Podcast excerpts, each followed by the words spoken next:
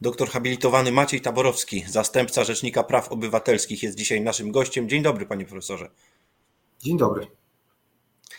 Porozmawiamy na początek, jeśli państwo pozwolicie, o prezydenckim pomyśle na wyjście z impasu w relacjach między Polską a strukturami europejskimi, gdy chodzi o e, właściwie ustrój polskiego sądownictwa, a konkretnie e, zagadnienia związane z odpowiedzialnością dyscyplinarną sędzi, sędziów. Prezydent przedłożył projekt ustawy, e, tylko najbardziej podstawowe pytanie jest takie, czy on cokolwiek załatwia. Jak pan myśli, panie profesorze? No, może zaczniemy od tego, że co ciekawe i charakterystyczne, na samym końcu uzasadnienia projektu jest napisane, że ten projekt nie jest objęty zakresem prawa Unii Europejskiej. I w zasadzie ten, to zdanie ostatnie no, bardzo dobrze oddaje jakby stan tego projektu względem jakby obowiązków wynikających z prawa unijnego i z, z orzecznictwa sądów międzynarodowych. Tak, i to, to trzeba sobie wyraźnie powiedzieć. To znaczy, ten, ten projekt y, z perspektywy obowiązków unijnych niestety nie rozwiązuje y, problemu, który już narósł właśnie tym orzecznictwem CUE i y, Strasburga. No, dziękujemy za uwagę. To właściwie koniec naszego programu, tak? Można by powiedzieć, skoro to w ten sposób jest rozwiązane. Ale Rozumiem, zdaje się, że jednak w treści że jednak w treści tego projektu są pewne odwołania, prawda, do artykułu 19 i nie tylko, y, mówię o traktacie Unii Europejskiej. To jak to jest? Tak, to znaczy, y, może tak. Pierwszy problem y, z tej perspektywy, o której mówimy, unijnej, jest taki, że mm, zasadniczo projekt zakłada, że sędziowie, którzy nie spełniają standardów unijnych, i tutaj mówimy o sędziach nominowanych e, przez Krajową Radę Sądownictwa no, po 2018 roku w tym nowym, e, e, nowym składzie, czyli to są wszyscy sędziowie obecnie w Izbie Dyscyplinarnej, wszyscy sędziowie w Izbie Kontroli Nadzwyczajnej i Spraw Publicznych oraz część sędziów w Izbie Cywilnej, zgodnie z orzecznictwem właśnie strasburskim i luksemburskim, nie są sądem ustanowionym ustawą. I to jest, e, i to jest zasadniczy problem. Znaczy, niezależnie od tych propozycji, które tutaj są, jak, jak z tym postępować, zakłada się, że te osoby bez jakiejkolwiek procedury uzdrowienia, że tak powiem, mogą dalej orzekać w, w sądzie ostatniej instancji państwa, państwa członkowskiego. I to samo w sobie no jest, jest podstawowym, podstawową wadą tego projektu, e, ponieważ e, nie ma właśnie prowadzonej procedury Y, uzdrowienia, y, co by wymagało oczywiście uzdrowienia sytuacji pod względem y, Krajowej Rady Sądownictwa. Tak? Czyli tutaj bez, bez zmiany, bez zmiany charakterystyki Krajowej Rady Sądownictwa w taki sposób, żeby ona dawała rękojmie gwarancję niezależności od innych władz, bo to jest obecnie w świetle orzecznictwa sądów międzynarodowych poważny problem i to zarówno już Trybunał Sprawiedliwości, jak i Strasburg w, w kilku orzeczeniach to potwierdzili. Czyli jakby Krajowa Rada Sądownictwa nominująca sędziów i ci sędziowie przez nią nominowani są jakby mm, dotknięci tą wadą, którą należy, należy po prostu uzdrowić. I ten projekt y, tego nie czyni jest jakiś rodzaj zastępczej procedury, troszeczkę tak jak przy przewlekłości postępowania, prawda, że tam no, będzie można się skarżyć, prawda, będzie można uzyskać jakiś, jakąś kwotę pieniężną, ewentualnie tutaj jest, y, że jeżeli ta kwota pieniężna nie pokrywa całej szkody, prawda, to, to można jakąś, jakieś odszkodowanie, ale to w odrębnym postępowaniu. Y, co do Izby Dyscyplinarnej, no można wznowić postępowanie, ale to jest wszystko, tak, w tym sensie jakby kwota pieniężna uzyskana za E, za orzeczenie wydane przez sąd, który nie jest sądem ustanowionym ustawą, no nie załatwia systemowego problemu, na który e, zwracają uwagę właśnie te sądy, sądy międzynarodowe.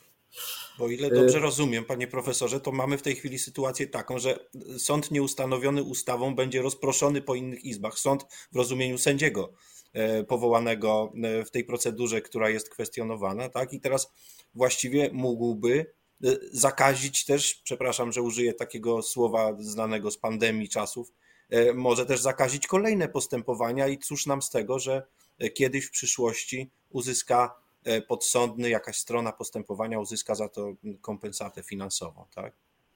Tak, no bo to jakby nie załatwia też za każdym razem sprawy, bo y, ta bez, y, brak bezstronności czy niezależności, no oczywiście rekompensata pieniężna jest w tym względzie ważna, ale niekiedy jednak y, wymaga podjęcia innych środków, właśnie na przykład tak jak była propozycja połączonych trzech izb Sądu Najwyższego, żeby czy w ramach środków zaskarżenia, czy na przykład w ramach wznowienia postępowania można było po prostu ponownie prowadzić proces, prawda, przed sądem, który spełnia, spełnia te wymogi. To ja już teraz mówię, teraz mówimy o tych sprawach zakończonych, ale tak jak pan redaktor słusznie e, podkreślił, no wszystkie nowe wyroki też będą obarczone wadą. Tak? To, że, to, że teraz jakby nagle e, będzie to rozwiązanie, które w jakimś tam ułomnym, małym zakresie pozwala na kontrolę niezależności i bezstronności e, sędziego, nie sprawia, że ten problem znika. Tak? Bo tutaj musimy sobie też e, powiedzieć jedną ważną rzecz, bo tutaj to rozwiązanie, które jest w ustawie, to jest troszeczkę wzorowane na, na orzecznictwie Izby Kontroli Nadzwyczajnej obecnie. To znaczy, że e, można wprawdzie kwestionować tą bezstronność i niezależność, ale tylko w zakresie, w jakim to ma wpływ na sprawę. No i to jest, i to jest jakby stanowisko Izby Kontroli Nadzwyczajnej.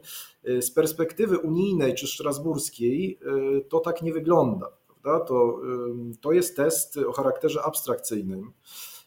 Czyli mamy pewne kryteria, które, które sąd w procesie nominacji musi spełnić, i, e, i po prostu, jeżeli one nie są spełnione, to ten sąd e, nie może być sądem bezstronnym i, i niezależnym, nie, nie ma tej de, demokratycznej legitymacji, tego zaufania społecznego.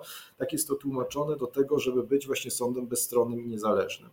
I teraz nasza ustawa próbuje jakby mocno tak zawęzić te możliwości kontroli, tylko, że no, efekt będzie taki, no, jeżeli będziemy mieli tutaj za mało, tak, to, e, to nadal nie będą te sądy zgodne ze standardami europejskimi i nadal będą groziły nam te konsekwencje, które już są obecnie też widoczne.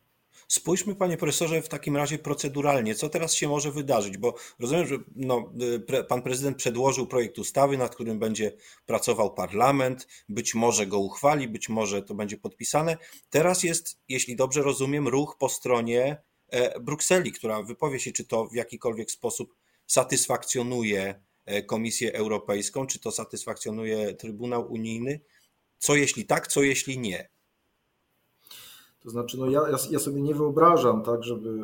Yy, znaczy, co komisja zrobi, to jest jakby. To ja nie chcę spekulować, prawda? Jeżeli chodzi o, o twarde jakby orzecznictwo Trybunału Sprawiedliwości i to, jak ten projekt się w tym, w tym orzecznictwie odnajduje, no to ja tutaj widzę wprost yy, rzeczy po prostu sprzeczne z orzecznictwem tych Trybunałów Europejskich, tak? Czyli na przykład zakaz kwestionowanie niezależności sędziego wyłącznie tylko z tego powodu, że jego procedura nominacyjna była wadliwa, bo muszą być jeszcze okoliczności na przykład po objęciu urzędu, prawda, uwzględnione, plus one jeszcze muszą mieć wpływ na sprawę, no to jest wprost sprzeczne tak, z wyrokiem Astradson, Xeroflor, Reczkowicz, Advance Pharma i tak dalej oraz y, z wyrokami CUE na przykład dotyczącymi Izby Dyscyplinarnej, gdzie ten test był właśnie abstrakcyjny. Przecież w tamtym postępowaniu, właśnie w tym 791 na 19, y, Polska przedłożyła te, te jakieś 2000 stron orzeczeń, prawda, Izby Dyscyplinarnej po nominacji. Trybunał powiedział, że dla tego testu tak, to nie ma żadnego znaczenia, bo to jest test abstrakcyjny dotyczący właśnie procesu nominacji. No więc jeżeli ustawa wprost mówi, że z tego powodu wyłącznie nie można kwestionować niezależności, no to to jest jakby nie do pogodzenia absolutnie z tym, z tym orzecznictwem Trybunału e, Sprawiedliwości. W związku z czym e, ja nie widzę tutaj miejsca, to znaczy to może wyglądać tak ewentualnie, tak, jeżeli ta ustawa wejdzie w życie, to oczywiście pewne rozwiązania z niej można wziąć, ale potem na zasadzie pierwszeństwa i skutku bezpośredniego uzupełniać po prostu tę ustawę o te wymogi unijne, prawda, czyli to, że nie można wyłącznie na tej podstawie, że ktoś jest wadliwie nominowany, kwestionować niezależności, będzie trzeba pominąć prawda, w procesie stosowania prawa. To też jest możliwe, tylko znowu no, przyjmowanie ustawy, która znowu już wiemy, że wymaga tak, stosowania tych wszystkich mechanizmów, żeby to e, się zgadzało, no jest niestety ryzykowne prawda, z perspektywy właśnie postępowań przeciwnaruszeniowych czy sankcji, które, e, które nas czekają. No i znowu robimy ustawę, która będzie czymś w rodzaju testu dla sędziów, y, którzy będą ją stosować lub będą ją pomijać w całości lub w części, co być może skończy się kolejnymi postępowaniami dyscyplinarnymi tu w kraju dla nich, y, długoletnie odkręcanie tego wszystkiego. Panie profesorze, czy jest dla sędziów Sądu Najwyższego, do, do, dla osób powołanych do Sądu Najwyższego w tej nowej procedurze na sędziów oraz dla sędziów sądów powszechnych, czy jest mm, jakiś ratunek z punktu widzenia orzecznictwa europejskiego jak rozumiem, w tej ustawie to już nie za, w tym projekcie ustawy to już nie za bardzo, ale co by mogło nim być? Znaczy, no tutaj są pewne takie elementy, które idą gdzieś tam naprzeciw, tak, e, właśnie tej, tej pomocy, o której pan redaktor mówi. No, e, mówi się wprost w, ustawie, prawda, że, że nie jest przewinieniem dyscyplinarnym zadawanie pytań prejudycjalnych wreszcie prawda? Że, że tutaj jest, e, jest jakby, jakby ulga. Mówi się też, to jest bardzo ciekawe zresztą e, w kontekście w zdarzeniu z orzecznictwem Trybunału e, Konstytucyjnego, bo mówi się wprost, że właśnie mm, badanie spełnienia wymogów niezawisłości i bezstronności na podstawie artykułu 19 traktatu też nie jest przewinieniem dyscyplinarnym, czyli tak, z jednej strony nie wolno, y, bo to zostaje przecież w tym, że nie wolno kwestionować stosunku służbowego y, sędziego skuteczności powołania, prawda? Potem jest tam mała jakaś taka możliwość, że jednak jakoś tam bezstronność można kwestionować, ale nie wyłącznie z powodu powołania, tylko z innych spraw, plus jeszcze ukierunkowanie na sprawę, no ale mamy orzeczenie przecież TK, że to jest w ogóle sprzeczne z naszą tożsamością konstytucyjną, żeby przekazywać takie sprawy no właśnie na podstawie artykułu 19 traktatu Unii Europejskiej, a tutaj się mówi, że jednak to nie jest przewinienie dyscyplinarne, czyli znowu jesteśmy w jakimś takiej sytuacji, gdzie sędziowie z jednej strony no nie, nie będzie to przewinienie, ale no z perspektywy orzecznictwa być może prokuratura, specjalny wydział ścigający sędziów, prawda, czy rzecznicy no, dyscyplinarni no być może tak. mieli inne zdanie Y, na ten temat, co znowu sprawia, że, y, że sytuacja jest, jest nieciekawa. Ja jeszcze dodam może, bo y, żebyśmy byli, mieli taką pełną jasność, prawda, bo to nie jest jedyny problem, tak, ten, który, o którym tutaj mówimy z Sądem Najwyższym i z tym z problemem jakby, że połowa sędziów Sądu Najwyższego nie jest sądem ustanowionym ustawą. Na przykład mamy orzeczenia rumuńskie świetne, które dotyczą właśnie standardów dla prokuratury. I tam jest wprost powiedziane na przykład, że taki wydział specjalny który ściga prokuratorów, to w ogóle wymaga specjalnego uzasadnienia, że tam wszyscy muszą być niezależni, niezależni od władzy wykonawczej, prawda, że kierownik musi być wyjątkowo takiej jednostki niezależny. Czyli mówiąc krótko, już tutaj na tym etapie ten, ten system dyscyplinarny szwankuje, bo każda czynność podejmowana wobec sędziów praktycznie jest wadliwa pod kątem prawa unijnego z tej perspektywy. I, to I, chciałoby się, tutaj... I chciałoby się w tym miejscu przypomnieć, że mówimy o orzecznictwie Trybunału Sprawiedliwości Unii Europejskiej, które niezależnie od tego, którego państwa członkowskiego dotyczy, jest też no, ważne i ważkie w naszym kraju, bo to przecież nasi sędziowie, o czym zdajemy się zapominać. Oczywiście i e, jakby te orzeczenia e, no, są wiążące tak, dla, e, dla wszystkich władz państwowych, nie tylko dla sądów, ale i właśnie dla prokuratury, dla organów wykonawczych. Więc tutaj powstaje znowu jakaś propozycja, która, mm, która gdzieś tam teoretycznie zawiera jakieś przepisy, które być może wychodzą naprzeciw, prawda, ale to już w bardzo hmm. wąskim zakresie oczekiwaniom prawa unijnego, ale jednak w swojej zasadniczej części po prostu konserwuje to, co jest. Tak? Czyli jakby nie zmieniamy tego, co jest, dajemy jakąś taką małą możliwość, ewentualnie taki kwiatek do kożucha, że, żeby coś było, ale to, to nie jest wystarczające w mojej ocenie z perspektywy tych już no, daleko idących orzeczeń sądów międzynarodowych. Mówi pan profesor Kwiatek do kożucha, sędzia Waldemar Żurek mówi pudrowanie trupa. Co z tym będzie można zrobić w przyszłości? Pytam na y, koniec.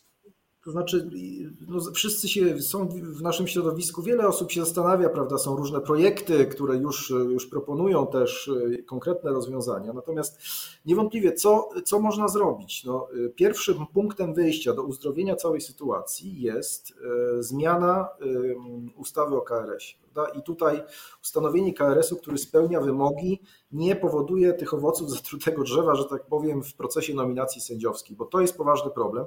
Strasburg, jak się zerknie na to orzecznictwo, to on uważa, że to jest wystarczające prawda, do tego, żeby sędzia nie mógł być uznawany za bezstronnego i niezależnego. W związku z czym e, z perspektywy strasburskiej, luksemburska jeszcze nie jest znana, bo tam są trzy pytania, które no tak, będą w temacie rozstrzygnięte, ale ale, ale perspektywa strasburska jest taka, że także sądy powszechne są, są w, poważnym, w poważnym problemie. E, więc to jest jakby pierwsza rzecz. Druga rzecz jest taka, że należy wprowadzić jakiś rodzaj, ja nie wiem jeszcze jak ona powinna wyglądać, ale rodzaj procedury, jak już będzie nowy KRS, uzdrowienia statusu sędziów, tak, który, mm, który, który tutaj, którzy zostali nominowani wcześniej.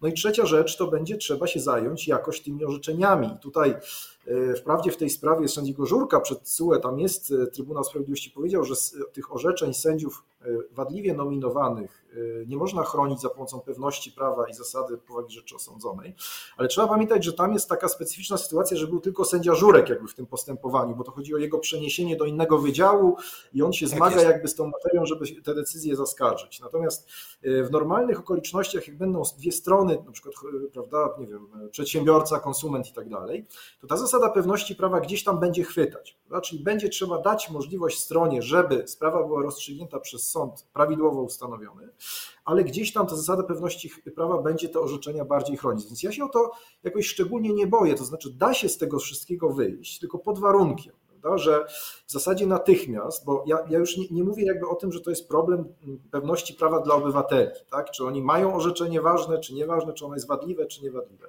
ale chodzi o to, że na przykład dzisiaj już te kary tak, są 700, y, y, no tak. prawie 50 milionów złotych, tak razem z Turowem. Y, tam z Izba Dyscyplinarna z tego no może ma ewentualnie troszkę troszkę mniej, bo tam nie wiem, 450 milionów, ale to są przecież poważne. Ale ma, no tak. I nie zabranie się jakby za te sprawy. Fundusz odbudowy to są miliardy złotych. Y, zaraz 16 lutego będziemy mieli orzeczenie Trybunału Sprawiedliwości w sprawie rozporządzenia dotyczącego zawieszania funduszy.